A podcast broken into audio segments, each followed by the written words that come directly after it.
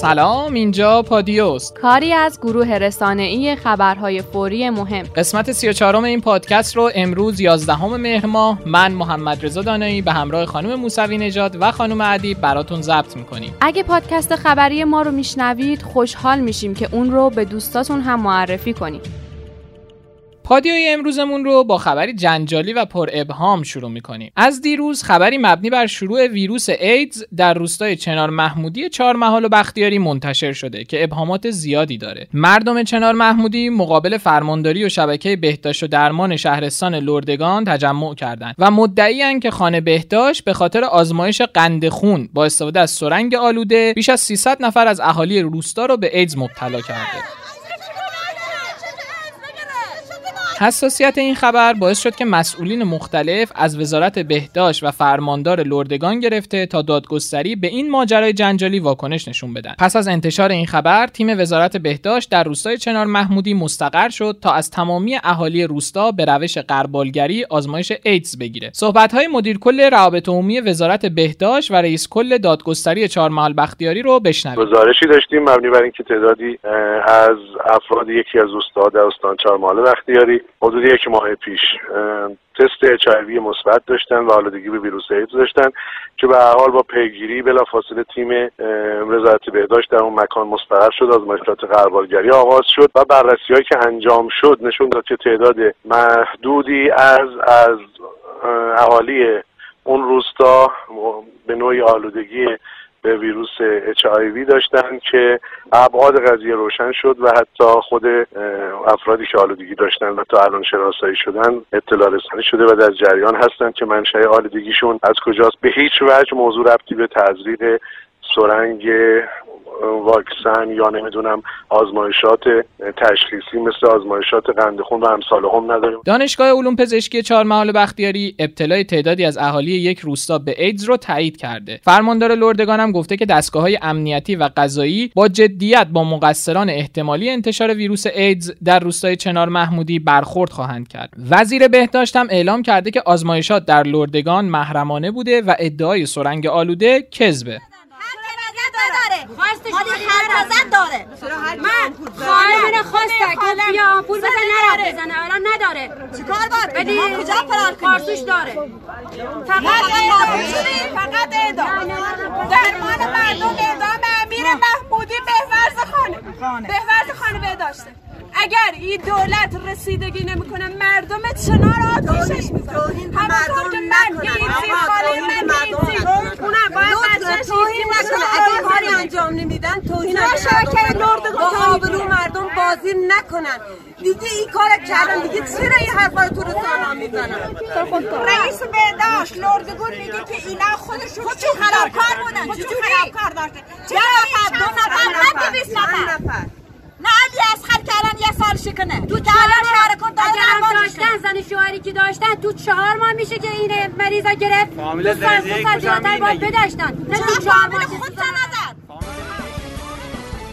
آشوب و تظاهرات مردم در عراق چند روزیه که در صدر اخبار بین المللی قرار گرفته. امار حکیم رئیس شیعه مذهب مجلس اعلای عراق دلیل این تظاهرات رو بیکاری و مشکلات معیشتی اعلام کرده. طبق اعلام عادل عبدالمهدی نخست وزیر عراق از صبح امروز به دلیل شدت درگیری ها در بغداد حکومت نظامی اعلام شده و استانداری ناصریه به تصرف معترضین در اومده. همچنین تردد همه وسایل نقلیه و افراد از ساعت 5 صبح امروز یعنی پنجشنبه کاملا ممنوعه. اینترنت عراق قطع و برخی شبکه های اجتماعی مثل فیسبوک توییتر و واتساپ همکنون در نقاطی از عراق فیلتر شده. 19 نفر هم در این ناآرامی ها کشته شدن.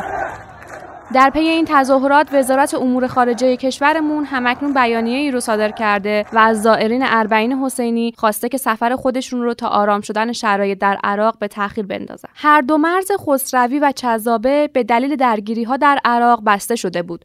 اما مدیر پایانه چذابه اعلام کرده که وضعیت تردد زائران از مرز چذابه عادیه و این مرز بازه ولی مرز خسروی همچنان بسته است.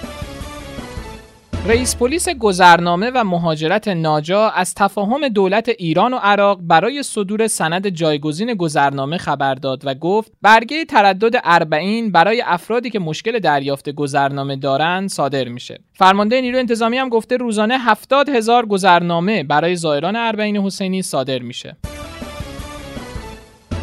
بریم شکست طرح ترور سردار سلیمانی به روایت رئیس سازمان اطلاعات سپاه رو با همدیگه بشنویم. اینا بنا بود در دهه فاطمیه.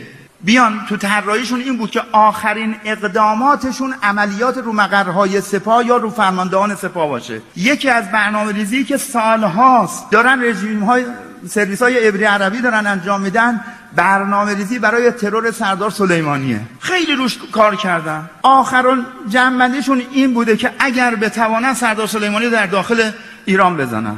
و در استان خود ایشون. توی این طراحی این بود که در ایام فاطمیه بیان یک محلی رو پشت به پشت حسینیه مرحوم پدر آقای سلیمانی اونجا رو بخرن. 350 کیلو تا 500 کیلو مواد بیارن. این کانال از زیر بزنن بزنن زیر حسینیه زمانی که سردار سلیمانی که هر همه ساله تو تاسوعا و آشورا و تو ایام فاطمه میره تو حسینیه در بین جمعیت این انفجار رو انجام بدن و بعدا میگن مسئله داخلی بود. هم در ایام محرم یا فاطمیه که جنگ مذهبی را بندازن هم بگن مسئله مسئله انتقام داخلی بود. خب به فضل الهی اینا چندین سال برنامه ریزی کرده بودن. اما قافل از این بودن که تو تور اطلاعاتی سپاه پاسداران یک کار مشترک بین نیروی قدس و سازمان اطلاعات سپاه در طول اطلاعاتی سپاه پاسداران هستن. اینا تلاش کردن حتی زمانی که تیم رو می بردن از اینجا توی کشورهای همسایه. اونجا آموزش ها برنامه ریزی ها پولا همه اینا رو انجام بدن در کنترل اشراف اطلاعاتی ما بودن. ما هم گذاشتیم اومدن داخل. اینا سرعت دادن. توی فشارشون گفتن که فاطمیه رو می‌خوام بیاریم توی تاسو آشورا. چرا؟ چون یک اتفاقی انجام بدن افکار عمومی رو به هم بریزن. تو تور اشراف اطلاعاتی ما بودن. اینا اومدن طراحی کنن که تو تاسو آشورا این کار انجام بدن. دستور فرمانده محترم کل سپاه این بود که قبل از تاسوعاشا کیس رو جمع بکنید و به فضل الهی به فضل الهی ما موفق شدیم. تیم رو جمع بکنیم و ممانعت کنیم و یک تیر دیگری اینا اینقدر مطمئن بودن که شما برید اظهار نظر وزیر رژیم صهیونیستی رو ببینید. سراحتا دیگه اینقدر به کارشون مطمئن بودن که که اظهار کردن. گفتن ما سردار سلیمانی رو ترور می‌کنیم و به فضل الهی متوانستیم و این تیم رو جمع کردیم. حقوق معوقه شش ماهه کارکنان هپکو پرداخت شد. رئیس کل سازمان خصوصی سازی از پرداخت حقوق معوق شش ماه نخست سال جاری کارکنان هپکو خبر داد و گفت در آینده نزدیک این شرکت با مدیریت جدید که تحت نظارت سازمان خصوصی سازی خواهد بود تولیداتش رو شروع می‌کنه. نخستین جلسه محاکمه گروه اعزام به اتهام قاچاق سازمان یافته و حرفه‌ای قطعات خودرو در دادگاه انقلاب اسلامی تهران دیروز برگزار شد که البته این دادگاه معروف بود به دادگاه متهمان کچلواری چون همشون با کچلوار رفته بودن. جالبه که رد پای خاوری در این پرونده هم وجود داره. شاه محمدی نماینده دادستان گفته متهم ردیف اول عباس ایروانی به محمد رضا خاوری مدیرعامل اسبق و فراری بانک ملی پول برای دریافت تسهیلات داده و این آقای متهم به طور کلی در ازای تسهیلات بانکی از بانک مسکن و ملی رشوه می‌داده اتهام متهم ردیف اول یعنی عباس ایروانی افساد فل ارز از مجرای اخلال عمده در نظام اقتصادی کشور با توسل به قاچاق سازمان یافته و حرفه‌ای قطعات خودرو به صورت عمده و کلان به میزان 764 میلیون و 37 هزار و 425 دلار بوده.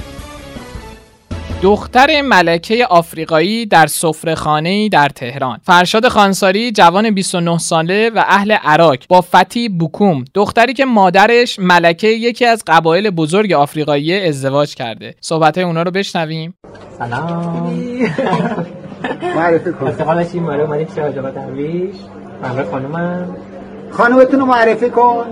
بله خانم بوکوم از کشور مالی که فرانسه هستن الان. ولی خب از سال کشور مالی هستن از ایالت تیمبوکتو. مادرشون پرنس کجا؟ بله مادرشون هم پرنس بودن داخل کوآ که نزدیک تیمبوکتوه. الان خدمت آقای درویش هستیم در بهترین شهر دنیا تهران و بهترین چایخونه دنیا. اینجا. اینا عروسیشون منو دعوت کردم اون تو من توفیق نداشتم. حالا از طرف همه ایرانی ها به خانم تبریک عرض کنم مرسی مرسی. مرسی.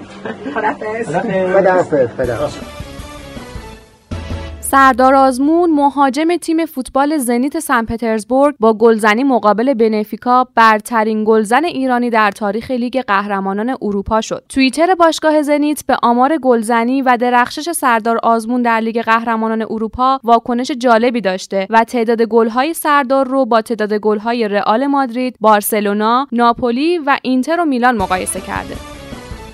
با ما همراه باشید با چند خبر کوتاه و مهم. رئیس قوه قضاییه اعلام کرد که قضات هر چند وقت یک بار از زندانها بازدید داشته باشند و تا جایی که امکان قانونی وجود داره حکم به زندان ندن. مسئول دفتر نمایندگی بعثه مقام معظم رهبری در عراق گفته در اربعین باید رعایت حال مردم کریم و شریف عراق بشه و زائرین عزیز بیش از یه شب در خونه های عراقی ها اقامت نکنند و مشکلات اونها رو هم در نظر بگیرن وزیر کشور گفته که ناجا امنیت زائران اربعین رو فراهم کرده. فرهاد مجیدی با انتشار پستی از هدایت تیم ملی امید کنارگیری کرد. وزیر نیرو با اشاره به برنامه وزارت نیرو برای مدیریت مصرف آب گفته که برنامه اینه که در افق 1400 شهری تحت تنش آبی نداشته باشیم. فرمانده کل سپاه گفته که دشمنان برای گرفتن یک عکس با ایرانی ها خواهش می‌کنن خودروی سبک تاکتیکی و ضد گلوله رویین‌تن در سازمان تحقیقات و جهاد خودکفایی نیروی زمینی ارتش رونمایی شد. سفیر فرانسه در ایران گفته مکرون به دنبال برقراری آتشبس اقتصادی میان ایران و آمریکاست. page رسمی Transfermarkt پر هوادارترین تیم‌های جهان از لحاظ میانگین حضور هوادارا در ورزشگاه رو اعلام کردند که تیم تراکتور تبریز در رده پنجمه. تراکتور تو جهان اول میشه. منچستر هم این تماشاگر رو نداره. بارسلون هم این تماشاگر رو نداره. تراکتور پرطرفدارترین تیم دنیا. تراکتور یکیه. تراکتور کل بعد از منچستر. بعد منچستر اوله. الان اینجا 80 درصد 80 هزار نفر آدم چرا در ده دقیقه اول درصد پرسپولیس 50 درصد شد؟ 150 درصد ورزشگاه پر شده. واقعا این نیست که اینا میگن بالای 100 درصد. درصد 100 درصد تقریبا. یعنی 100 درصد که نمیشه. نه حداقل 50 درصد. هوادار تراکتور بالای 50 درصد. 60 درصد طرفدار داره تراکتور سازی. هواداران تراکتور سازی بالای 50 درصد. چرا تو برنامه 90 12 درصد نوشتن؟ چرا وقتی نشون می‌داد درصدو آ فردوسی میخند. چرا دیر نشون خب بریم سراغ روزنامه های امروز ماجرای مربوط به روستای لردگان که در خبرها هم ازش صحبت کردیم مثل اینکه تیتر خیلی از روزنامه هم بوده. بله تقریبا بیشتر روزنامه ها از شرق گرفته تا خراسان و ایران به این موضوع واکنش نشون دادن. ولی خب تیترها هم بعضیاش جالبه. مثلا ابتکار نوشته چنار محمودی در قبار شایعات ایدزی و تیتر جام جمع هم مورد مرموز چنار محمودیه. جام جمع در واقع توی گزارشش روایت 6 نفر از اهالی همین روستا رو آورده. یکی از اونا گفته 20 تیر بود که بهورز روستا سراغم اومد و گفت چون دیابت و چربی خون داری بیا تا ازت یه آزمایش بگیرم. منم قبول کردم چون می‌خواستم دارو بگیرم. دو روز بعد از این آزمایش تب و لرز شدیدی کردم و سرم به شدت درد گرفت و حالت تهوع داشتم طوری که خونه نشین شدم. این شرایط تا یک ماه ادامه داشت. در منطقه ما شایعه شده بود که بیماری ایدز وجود داره. برای همین به خودم مشکوک شدم و در شبکه بهداشت لردگان آزمایش دادم. وقتی برای گرفتن جواب آزمایش رفتم آزمایشگاه نتیجه رو به من نگفت و به شبکه بهداشت زنگ زد. بعد هم از شبکه بهداشت با من تماس گرفتن و پرسیدن که می‌دونی اچ داری؟ من حیرت کرده بودم. گفتم نه. من که نه معتادم نه کار خلاف می‌کنم. سرم به کار چوپانی خودمه. پس چطوری ممکنه مبتلا شده باشم؟ وقتی بیشتر پیگیر موضوع شدم به من گفتن یا تزریق کردی یا رفتار جنسی پرخطر داشتی. ولی من به اونا گفتم سن من از این حرفا گذشته و اصلا اهل این حرفا نیستم. وقتی دیدم کسی به حرفم گوش نمیده موضوع رو به اهالی روستا در میون گذاشتم تا اونا هم اگه حال مشابه من رو دارن آزمایش بدن. همین شد که مردم چنار محمودی کم کم فهمیدن به اچ مبتلا شدن. از پسر بچه ها و دختر بچه های کم سن و سال تا آدم بزرگا. به ما میگن ما مرتکب رفتار خلاف شدیم که بیمار شدیم. اما من می‌پرسم یه پسر بچه 12 ساله یه دختر باکره که نه معتاده و نه انحراف اخلاقی داره چرا بیمار شده؟ فعلا بهورز روستا رو بازداشت کردن. اهالی معتقدن اون مسبب بیماری مردمه. چون سواد درست حسابی نداشت و با رابطه بهورز شده بود. روزی هم که از ما خون می‌گرفت اصلا نمی‌دیدیم سرنگ و عوض می‌کنه یا نه. چون می‌رفت توی اتاق دیگه و دید نداشت. فرجام ازدواج هنر و سیاست. تیتر آرمان ملی بوده. منظورش چیه خانم ادیب؟ این تیتر برای ماجرای جدایی مهناز افشار از همسرشه و نوشته محمد علی رامین پدر همسر افشار فردی با یه گرایش خاص بود که کوچکترین رفتار خارج از عقاید خودش رو زیر سوال می برد و همین موضوع باعث شد همه از ازدواج پسرش با مهناز افشار تعجب کنند البته محمد علی رامین با عدم حضور در مراسم ازدواج پسرش نارضایتیش رو از این وصلت نشون نشون داد. درباره شرایط مالی ازدواج اونها هم مرزیه برومند کارگردان سینما ادعایی علیه افشار مطرح کرد و گفت که 22 میلیارد تومن پشت قباله ازدواج مهناز افشار بوده. ادعای برومند بازتاب گسترده ای داشت اما مهناز افشار این ادعا رو رد کرد. مرگ سوژه خلخالی. خلخالی رو خیلی هم می‌شناسن. یکی از قاضی های دهه 60 که اغلب حکمایی که صادر می‌کرد اعدام بود. اما این گزارش شرق بهانه‌ای برای درگذشت جعفر کاشانی دیپلمات و فوتبالیست بوده. زندگی سیاسی کاشانی به عنوان کارمند وزارت امور خارجه بیشتر از فوتبال تداوم داشت. البته دوران دیپلماتیکش هم مثل زمان فوتبالش متفاوت بود. ماجرای مجادلش با صادق خلخالی حاکم شرع دادگاه ایران در تابستان سال 61 هم ماجرای متفاوتیه که زیاد دربارهش صحبت نشده. در اون سالها جعفر کاشانی سرپرست کنسولگری ایران تو امارات بود. روایتی از همون زمانها نقل شده که خلخالی تصمیم می‌گیره توی سفرش به امارات یه سخنرانی ترتیب بده و در اون نام خلیج فارس رو به عنوان خلیج اسلامی معرفی کنه. کاشانی که به این موضوع پی می‌بره مانع از این اقدام میشه و اجازه چنین سخنرانی و به تب چنین تغییری رو نمیده. از قرار همون مجادله سرآغاز اختلاف این دو نفر میشه. جوری که خلخالی تو بازگشت از امارات از وزیر وقت ایران می‌خواد ورزشکار فاسد الاخلاق سابق رو برکنار کنه. این درخواست اما در روزنامه کیهان همون سال منتشر شده. کیهان در گزارشی از دیدار صادق خلخالی با علی اکبر ولایتی وزیر وقت امور خارجه ایران نوشته هنوز نارسایی هایی در کار وزارت امور خارجه وجود داره. شخصی به نام کاشانی که ورزشکاری فاسد الاخلاق بوده و این آدم رو در اونجا یعنی دبی سرپرست کنسولگری کردن. بعد هم وقتی پروندهش به جریان افتاد فهمیدن آدم نابابیه. اونو خواستن اما نیومده به آلمان.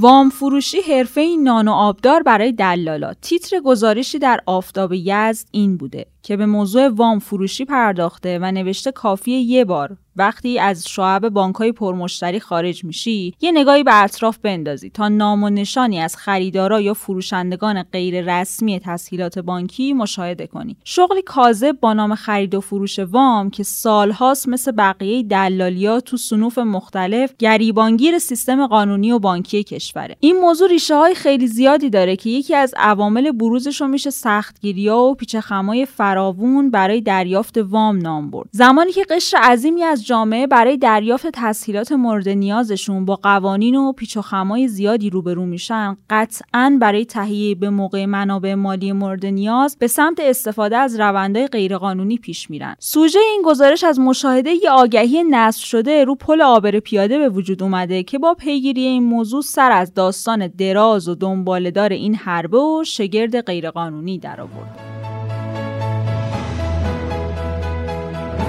این بود قسمت سی و چهارم پادکست خبری پادیو به تهیه کنندگی آقای مهدی هاشمی جا داره مجددا تاکید کنیم که از این به بعد می‌تونین پادکست های ما رو در اپلیکیشن های پادکست مثل Castbox، پادکست آیفون، Google Podcast، Podbean و SoundCloud بشنوین. کافی رادیو پادیو رو search کنید. البته اگه برنامه دریافت پادکست ندارین می‌تونین در کانال تلگرام رادیو underline پادیو هم بخش خبری ما رو بشنوین. مثل همیشه ما میزبان صدا و نظر شما در پادیو هستیم. هستیم. برای همین نظرتون پیرامون اخبار روز رو در تلگرام به اکانت پادیو underline B O T ارسال کنید. خدا نگهدار. خدا حافظ